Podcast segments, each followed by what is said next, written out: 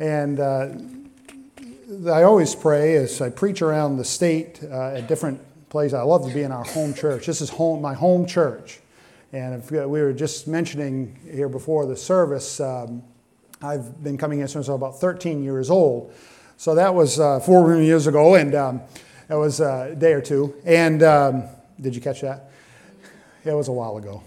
Remember, and I think uh, some of the ones that have been around that long remember that uh, my, my brother, my, myself, my sister, and my mother, and they thought we were siblings, or that my mother was my brother's girlfriend. They weren't sure. They quickly realized that she was uh, my mother. She's still here, so that's good, right? And that was a long time ago. But anytime I, I preach at different churches around the state, helping out and filling in, and it's a ministry that God has uh, just given to me for the time being. And but come back home and be able to preach here is a great responsibility. Uh, you have, I mean, until you stand behind the pulpit and try and organize thoughts enough to help, uh, help a group of people that is seated before you, you have no idea uh, the, the weight of that.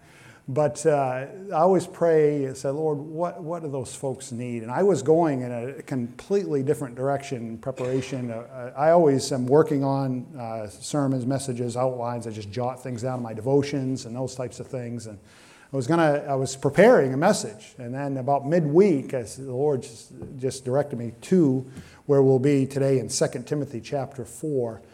And it's almost no surprise because I love the pastoral epistles of 1st and 2nd Timothy and Titus. They're really amongst my favorite books as a pastor and pastor's heart.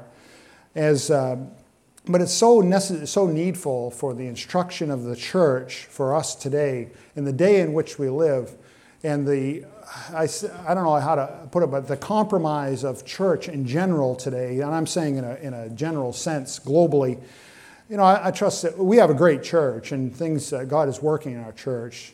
But these pastoral epistles, written from the, the older man Paul to the ones, to the sons in the faith, the ones that he is mentoring, Timothy and Titus, that he has left Timothy in Ephesus uh, to be the pastor, and then Titus on the island of Crete. Uh, and he, he is by given these men to these ministries, he's writing letters to them to help them and encourage them and instruct them as to how that their work was to, to be done and what was to be done in the church. So they're very helpful to us today, this many years later, to see what God has written to his church. God loves his church, he loves this church. And uh, we need to take the, our, our walk with God and church life and the church body very, very seriously. And uh, these things are written for our instruction in that way. You really get the heart of the mentor, the, the older generation. I like to glean from the older generation as I'm becoming the older generation. And uh, I mean, I mean that, right? You're kind of in this weird no man's land between I'm not young anymore by any means, and I'm not old, right, Bobby? Right? You told me that this morning. Bobby Caswell told me, he says that he has no idea. I don't yet. And someday I'm going to be as old as him. And, uh, but uh, it is, uh, it is something, uh, there is, we're kind of in this, we're all in this process somewhere. And we come to the Word of God, and it's, it's so, so important, instructive, and helpful to us. And I hope and trust that because the Lord laid this, the, this passage, very familiar passage from 2 Timothy 4, that is because of somebody here that needs to hear what Paul says to Timothy so long ago. We all have appointments in life, don't we? We uh, live, you know, we kind of have the schedule. I, a lot of people keep their schedule on their smartphone, but I'm just not smart enough to use the smartphone, so I don't. But we all have them. Our farmer neighbor in Nova Scotia would tell the story of an old, another older farmer. Is a good friend of ours, Scott White. He's a great guy. I hope he listens to this message and tell, so he knows I'm telling this story. But he always would say about an old farmer friend or relative of his that got up early on one morning did his farm chores, got all cleaned up and dressed for, dressed for church, only to find out that he had the wrong day. It was Saturday, not Sunday. And the old fellow said, Well, it's better to be ready and not go than to go and not be ready. That was pretty good, right? Well, I tell you, I think like uh, Laredo the other day went to an appointment. She was an hour early. I'd rather be early than late. Are you with me on that? I say I'd like to, I'd rather be a half an hour early than five minutes late. Some of you ought to learn that lesson anyway. But, um, we all have, uh, we all have appointments. And uh, there's one appointment all of us here have in common. Hebrews 9:27 it says and as is appointed unto man once to die but after this the judgment. That's one appointment we won't be late. For most of you that's a good thing, right? I don't know. Says many times, most times, we don't know when that appointment will be. Paul, the apostle, did. He knew it was very close. He was waiting for the executioner. He's in prison as he writes this final letter to his son in the faith, Timothy, to encourage him to, to, to, be strong in the Lord and the power of his might, to continue in the things that he had learned, and to be a faithful minister of the gospel. Paul would be leaving, he'd be promoted to heaven. And he wanted Timothy to continue the work that he had begun. And so, whether we are li- going to leave this life by death or by the rapture, and that's a whole other thing, but I'm waiting for the upper taker, not the undertaker, I always say.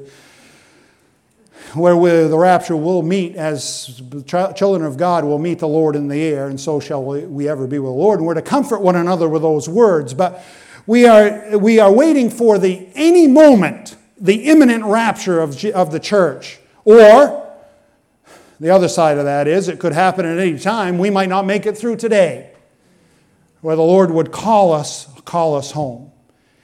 And the question that comes to, to, to my heart, we've been studying, and, and Pastor Mark is going through the starting and beginning into the, the, the prophecy section of the, the book of Revelation.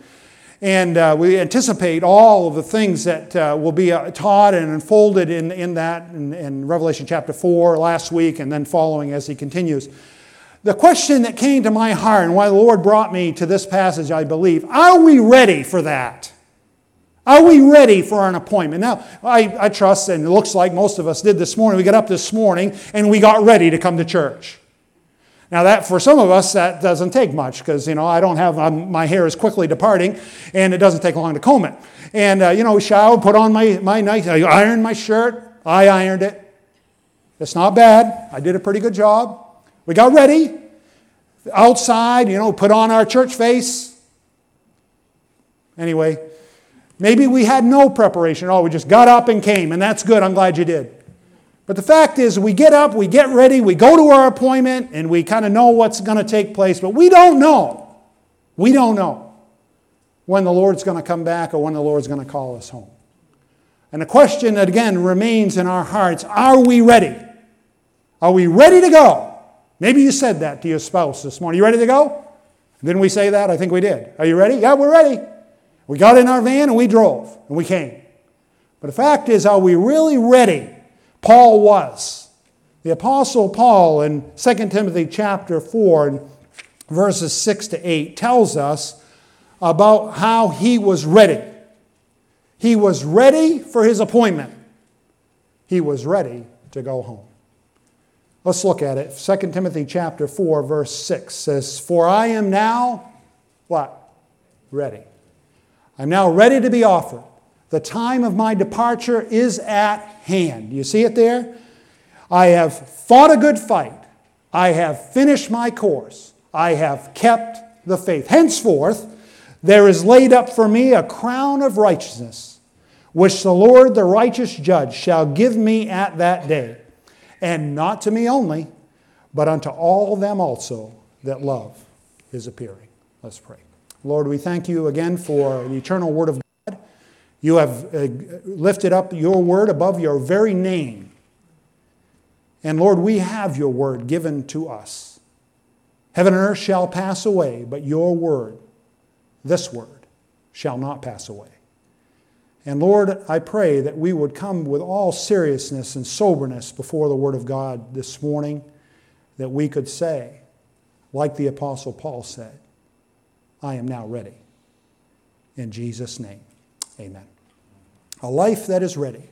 A life that is ready. First of all, we see from this verse 6 a life that is ready is committed. or the other word that we have here is consecrated. I am now ready to be offered. He's ready. He's ready now. And some of you probably ready to go home now, but that, don't go yet, okay? And you don't need to, get, he didn't need necessarily to get ready, okay? He didn't, he didn't need to get ready. He was ready. He was already ready. Does that make sense? I don't know. But uh, it was a life that he lived a life that had prepared him for what he was facing or would be facing very shortly. The time of his departure was at hand. I mean, it was, it was imminent, it was at any time. That's what I was saying by way of introduction. It could happen in any moment. Can you imagine being where Paul was? He was in what they call the Mamertine prison. Some of us have heard some of that. It's a hole in the ground and uh, they would lower the prisoner down in there, and uh, they would just chuck him down food every. I don't know if chuck is the word, but they would put him, give him food every once in a while. We think that the the doctor Luke perhaps was ministering to him somehow. There's a lot that goes around that. He is down in that prison at the end of his life. Now it wasn't that he didn't have prison experience; he had been in prison. But the, the prison experience of the, of the prison epistles of, of, of um, Galatians, Ephesians, Colossians, Philippians, I forgot that they're in there. It's Galatians, Ephesians, Philippians, Colossians. There we go. And uh, we have those, uh, those prison epistles. But those were kind of, that was kind of like, a, you know, minimum security prison. You remember that, though. He had gotten, in Philippi, he had gotten beaten with uh, many stripes and cast into the inner prison and bound there. But then all of a sudden, the Lord, what did, what did God do? Sent and an earthquake and got him out. You remember that? That was the first time. But this is the last time. And he's in prison and he knows it's a death sentence. He's in to the end and the end is near. But he says, in that place, what would I be like in that place? I wouldn't be like Paul. He's writing a letter, writing some things down, still ministering, still serving God till the bitter end. And he writes this to, he says, I'm ready. The time of my departure is at hand. And it was the life of commitment to Jesus Christ that prepared him for that moment, for that time. Uh, he had committed his life in salvation. We know this because the Bible records it for us in Acts chapter 9. Acts chapter 9 and verses 4 to 6 kind of describe for us some of Paul's what we call his conversion experience, where he came face to face with Jesus Christ, the glorified Lord, on the road to Damascus. Let me ask you this morning have you come face to face with the glorified Lord? The Apostle Paul, Saul was the one. He was named Saul and then became Paul later, as God changed him and then changed his name. He, he came face to face with Jesus Christ. And in Acts chapter 9, verses 4 to 6, the Bible says, And he fell to the earth, speaking of Saul or Paul, and heard a voice saying unto him, Saul, Saul, why persecutest thou me? And he said, Paul said, Saul, who art thou, Lord? In a moment, he knew he was speaking with, and he calls him Lord. And he says, What wilt thou have me to do? There was a, something that transpired. This this man that was persecuting the church now became, and persecuting those that followed Christ, now became a follower of Christ. He committed his all to Jesus Christ. We could look over in Philippians chapter 3, and you could take time to look at that. We won't take time for that this morning. But all of the things that he had been depending on for, to gain favor with God, the fact that he was a Hebrew of Hebrews, of the tribe of Benjamin, uh, touching the law of Pharisee, he said in Philippians 3 7, But what things were gained to me, those I counted loss for Christ.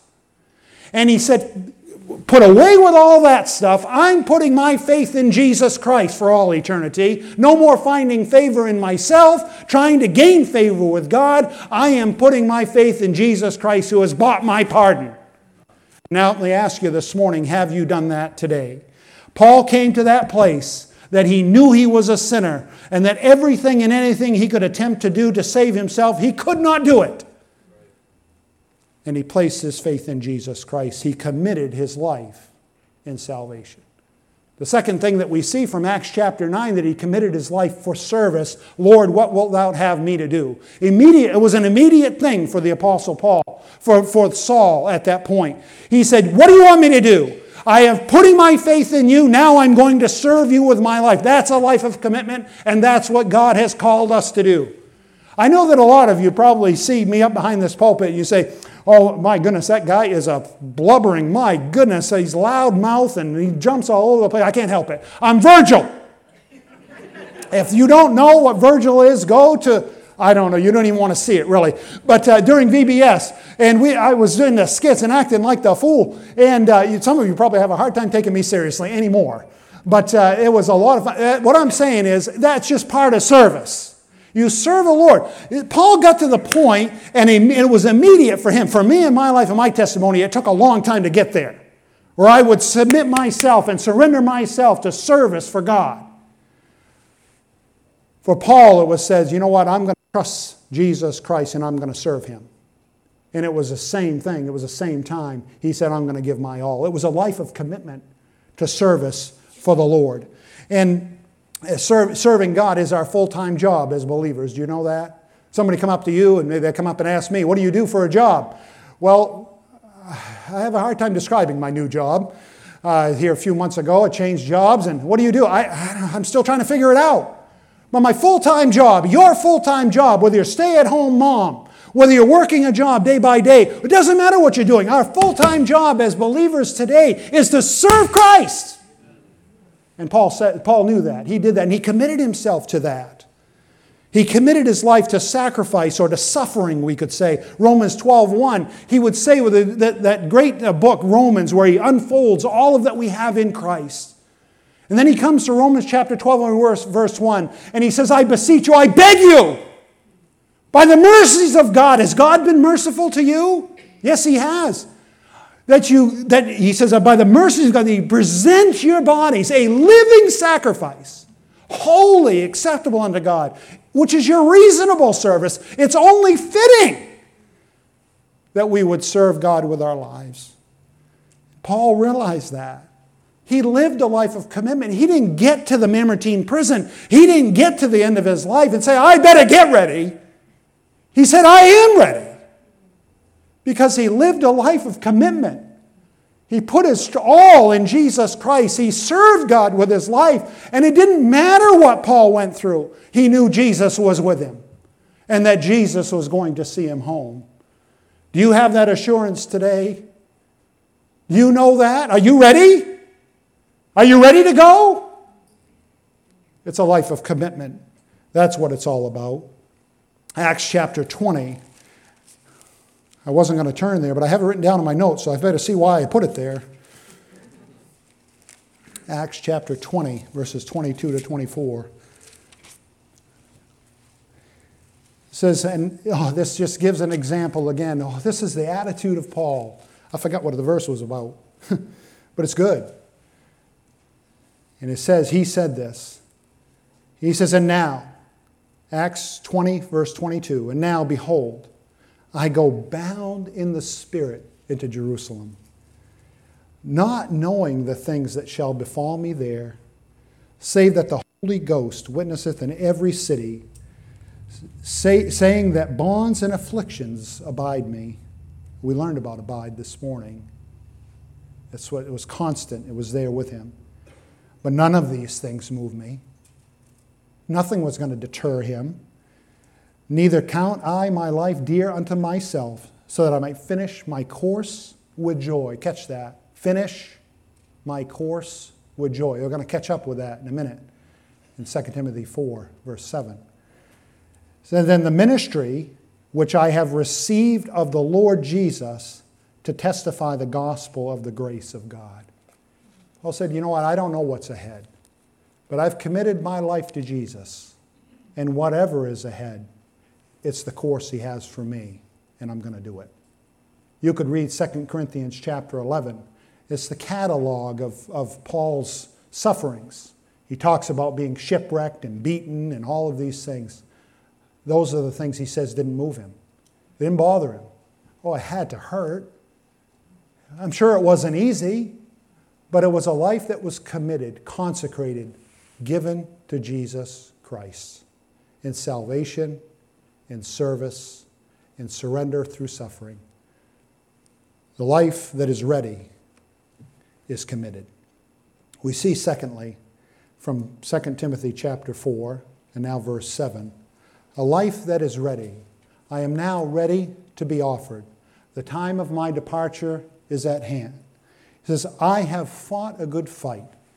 I put it this way a life that is ready is not only committed, but it's courageous. It's courageous. It's one of courage. Verse 7 is in the past tense. In other words, it's, those things have already happened. And Paul's race, his life was coming to an end. There was simply no more left to do except write a letter and commune with God. He had done it all. He had courage, we see very clearly from the verse that he had courage to fight. Courage to fight. I have fought a good fight, a good fight. Fought is just like we, it means to engage in conflict. He had fought. He had engaged in the battle. Have you done that? Have you part, are you in the battle? Are you in the front lines of the battle for Jesus Christ today? He fought a good fight. He says, uh, I don't know, I, I tell you, this fighting thing, I'm not, I'm not much of a fighter. I remember getting in a fight once. I was, it was, we were sliding. We, uh, we're from East Benton, and our neighbor, his name was Lee Giro. He had a long driveway with a hill. I don't know why I'm giving you these details, but they all come to my mind right now. Only fight I think I've ever been in, other than my brother. But um, that doesn't count because he always won. Anyway, uh, and uh, we, we were sliding down this hill. It was a long hill, and uh, we were sliding, and I don't know, my, it was a friend of mine, Eric Gott. And my mother probably doesn't even know this. She's, yeah, yeah, yeah, she's looking at me like, oh, really, you? And I said, yeah. I don't know. I don't know what he did. I was, we were good friends, and you know how friends sometimes fight. Well, this one was bad. It came to blows. And I just, I was just a skinny, uh, skinny kid, you know, just a, I always said, you just picture a tooth, uh, a Q-tip, and that was me. I had fuzzy hair on top, skinny as a rail, and that was me. And I just started swinging. I didn't know how to fight, but here I am fighting. And just about the time Eric caught me right on the chin with his fist, I said, that is enough for me. I'm not fighting anymore. That's not the kind of fight Paul's talking about. He's not talking about, you know what, it's going to come to blows. He's talking about the fight that we all are engaged in as Christians here today. He says, I fought a good fight. Wasn't the fight that you had with your spouse on the way to church this morning. That wasn't a good fight. The good fight is the spiritual battle that we are engaged in, where we are standing for truth and speaking the truth in love to others that need to hear the truth. It's the spiritual battle that we talk about. It's been a theme of our church and continues to, we continue to be reminded of it. Ephesians 6 12, for we wrestle not against flesh and blood, but against principalities, against powers, against the, the uh, rulers of the darkness of this world, against spiritual wickedness in high places. That's what we're involved in. That's why we're told in 2 Peter 3 9, why, to be sober, to be vigilant, because our adversary, the devil, as a roaring lion, walketh about seeking whom he may devour. He wants to devour us. He wants to destroy us, and it's a battle that we are involved in. And Paul says, I have fought a good fight. The fight was now over. He was a tired soldier, but he had fought. He had lived his life and stood for Jesus for all those years and through all those troubles. 2 Corinthians 10:4 tells us, For the weapons of our warfare are not carnal, they're not of the flesh, but mighty through God to the pulling down of strongholds. I love that verse. It pictures for us, you know, the devil, our adversary, wants to get strongholds in our life in this battle that we fight against him. And he wants to set up a, a, a place in your life where he gets in and says, you know what, I'm taking that ground. And now I'm going to try and capture more ground. But we are going to capture those. The weapons of our warfare with spiritual warfare, where we're going to get rid of those things out of our life and retake the ground. And Paul says, I've fought a good fight. May we have courage to fight and to stand strong in the spiritual warfare. You know, it's not getting easier. Did you notice? If it's getting easier, to live for Christ in this day and age, I would say that we're not living for Christ. We fought a good fight. He had fought a good fight. He had courage to fight. He had courage to finish. I have finished my course. Course is a race course. And Paul finished his race and he simply didn't quit. I don't know if I've said this here or at one of the other churches. I don't know. Sometimes you know, the examples kind of run together, and if I have, I think it's a good one. But you know, we could start a race here today, and you know, we could get out here on on uh, on Spring Street and say, you know what, I'm, I'm we're going to have a race. Line up the starting line, and we take off running. Now, some of us probably wouldn't go very fast, and I'd be with you, and uh, wouldn't get very far. We say, but we have to race to the end of the street and you say, you know what, I'd be, I'd, I'd get right in Virgil mode and take right off and go off like a running. And I'd get, I'd get about halfway down the street. I'd start running out of steam if I made it that far. And, um, you know, then some of the kids, you know, they just keep right on and going. And you, some of us would say, forget it, I'm, I'm going to walk. And some of us say, would somebody carry me? But say I was way ahead, just say. It's just an example. It's a bad one, but it's an example and we're going down the street, and I'm way, way ahead. But I never get to the end. Did I finish? And did I win? No. If I quit halfway, I, I didn't finish the race. So therefore, I don't win. You see, and that's how it is for Paul. Paul said, I have fought a good fight. And now he says, I've finished my course. The race that God had for Paul, he finished. I've thought about that over and over again. What does God have for me? What about my course? What about your course? You know, I can't run your race. You can't run my race. I couldn't run his race, and he couldn't run mine. God has a race for each of us. We have to stay in our lane, and we have to finish. If we want to be ready, we have to finish the race. Hebrews 12:1 tells us, Wherefore, seeing we also are compassed about with so great a cloud of witnesses, let us run with patience the race that is set before us. That's us. With, with to run the race that God has for each of us. He has courage to finish. The life that is ready has courage, courage to fight courage to finish. We can see from the verse as well courage and faithfulness and faith. He kept the faith, he stayed at it. Paul, this great apostle to the Gentiles, the word for kept the faith here is just that idea not only that he had faith, but that he was faithful. Faithful. You know, I love, I love watching the older saints, those that are older than me, those that have been around here since I was a kid. And I love watching their faithfulness. And I want to encourage, I want to encourage the older generation, finish strong. Finish strong. You say, but I'm tired. Is that what you say? I'm sure you are. Dealing with people like me? I bet you're plumb worn out. Yeah, I think of Mrs. Weymouth back in the Christian school. I was only here a year or so. That was enough for her. Huh? Sure. She had worse ones than me, too, I think. But it is the faithful servants. I think of Mrs. Poole back there. I think of Clara over here, Barbara. These, uh, Larita back there. I, I'm, I'm going to leave ones out. They've been around here as long as I've been alive. Yeah. I love to see faithful servants. And that's what God has called us to do. You want to be ready when Jesus comes? You want to be ready if God would call you home today? Be faithful. Give Him your all. You say, but my all is different than it used to be. Well, give Him what you got left. I remember, and I, I know I've mentioned this before, if not here, elsewhere as well, but uh, Brother Tony Miller is a pastor down in, North, in uh, South Carolina, on Greenville at uh, Morning Light Baptist, Morning Star Baptist Church, I think. Heard him preach up in Forest Glen Bible Camp up in Canada. And he was an older man and had pastored for years, a faithful, faithful, just a real great guy and pastor's heart. And he came to the place. He loved outdoors and hunting and doing all of those things. And uh, he said he had to come to a place where he had to surrender to his limitations. That was that spoke to me. It's speaking to me more now. Because the older we get, we realize we can't do what we used to do. But the older we get doesn't mean God is done with us. God is not done with you. He has you here for a reason. Be faithful. Be faithful. Be like Paul. Invest in the next generation.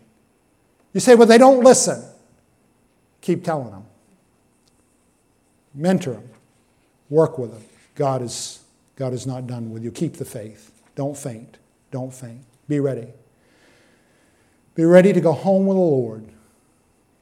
Be ready to hear, Well done, thou good and faithful servant. A life that is ready is committed, it's courageous. We see number three from verse 8. Number three, it's confident. It's confident.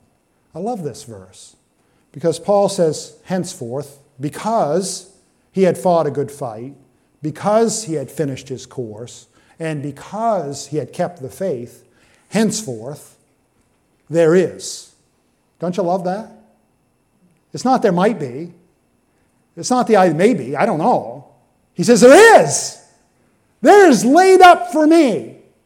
I love this. He said, the, so this is, he was confident, this is the way I put it, the way I think. He says he was confident of the reserve. It was laid up. And that means it was stored, it was reserved, it was laid aside. That was the idea. There is something stored aside. Paul had sent treasures on up ahead. He says, you know, so let me ask us all this morning where are we laying up our treasures? Where moth and rust doth corrupt? Where thieves break through and steal? Or are you laying up treasures in heaven? Where none of those things happen, right? Have you been robbed? I was robbed once. We was over here on the Mutton Lane Road. We had a house was just a little ways down the Mutton Lane, and uh, had a garage there. You remember that, Michelle? And um, I didn't lock nothing. I still don't. You want to go into our house? It's unlocked. We got a 13 year old dog in there. She might gum you to death. I just never figured I really had much anybody wanted. Probably still don't. But anyway, over here, we, one, day, one day I went out to the garage and I was trying to find a tool, and it's like most times I just misplaced it somewhere, you know, didn't take care of it. But uh, I was looking around and said, wait a minute, I know it was right here. Then I started looking around. What? There was all kinds of stuff missing. Oh, it was bad. It was still the old mill over here. Uh, none of you remember that over in town. And I went down, I went for, I was mad. Somebody stole from me. And I went down around. I said, I wonder if they laid, I don't know why I thought they'd lay it behind the mill. But I did. I went for a walk down around town, looked in all the nooks and crannies. I never did find my stuff. It was a bad feeling. But you know what? There is a, the, uh, the Apostle Paul is telling us all if we're going to live a life that's ready, we lay up treasures in heaven, nobody can steal that. Nobody can take that away. Once it's, you know, our salvation is free. Jesus Christ paid the price for our sins. But the Bible clearly teaches that our reward is earned. That's done through a life of service to God. And we can either earn it or not.